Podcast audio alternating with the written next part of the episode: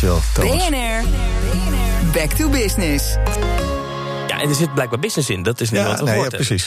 Eh, Nederland gaat weer aan de slag na de intelligente lockdown. Aanpassen aan de anderhalve meter economie is geen keuze, maar een must. Hoe ben je in deze tijden zo succesvol mogelijk? Elke dag vraag ik een ondernemer om inspiratie. En vandaag is dat eh, Tom van den Berg, partner bij McCoy. Goedemorgen. Goedemorgen, Meinders. Kinderen en thuiswerken, dat bleek niet altijd de meest ideale combinatie eh, te zijn. Heb ik ook uit eigen ervaring. Zeker niet als eh, kinderen ook niet echt snappen wat hun ouders nou de hele dag aan het doen zijn. Hè, als ze tegen zo'n scherm aan het praten zijn. Eh, dat gebeurde bij jullie bedrijf ook, kan ik me zo voorstellen. Ja. Ja, voor corona gingen papa en mama natuurlijk s'morgens uh, stapten ze in de auto en vertrokken. En ja, dat was dan de associatie die die kinderen hadden met werk. En ineens na corona zaten ze inderdaad de hele dag met een headsetje op tegen een uh, laptop aan te praten. En dat bracht ons eigenlijk op de gedachte van hoe gaan we nou aan die kinderen uitleggen wat papa en mama nou eigenlijk de hele dag doen. Ja. En hoe hebben jullie dat gedaan?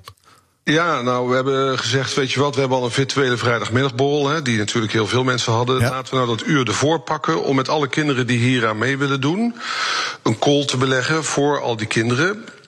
En uh, daar een opdracht in te verwerken. Dat was de gedachte. Oh, wat leuk. Ja, ik heb wel ervaren dat mijn kinderen soms met mijn call meededen. Kwamen ze even langs wandelen. Maar die kinderen ja. kregen nu hun eigen call. Dat was ontzettend leuk. Hoe, hoe deden ze dat? Nou, iedereen die mee wilde doen, die, uh, ja, die pakte het scherm over van papa of mama. Uh, het waren er in totaal 30, variërend in leeftijd tussen 3 en uh, 18. En uh, ja, goed, die, die, die, die participeerde in de call. En uiteraard heeft een call is leuk. Hè, dan ja. kunnen ze zien wat er gebeurt. Maar we hebben er ook een opdracht aan gehangen. En de opdracht was uh, ontwerp het ziekenhuis van de toekomst. Oh, oké. Okay.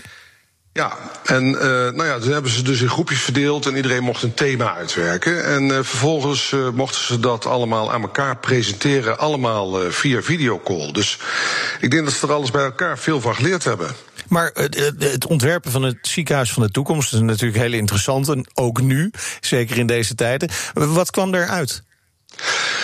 Ja, het zijn kinderen en die denken dan al gauw in oplossingen die iets met robots te maken hadden. Dus ja. je moet dan denken aan een grapjesrobot, een uitlegrobot en wat andere zaken. Maar ze hadden toch ook wel, wel, wel wat aardige ideeën over hoe zo'n ziekenhuis eruit moest zien. En, en wat laagdrempeliger moest zijn voor mensen met angst, et cetera. Dus um, okay. ja, aan het einde van de rit hebben ze er een filmpje van gemaakt.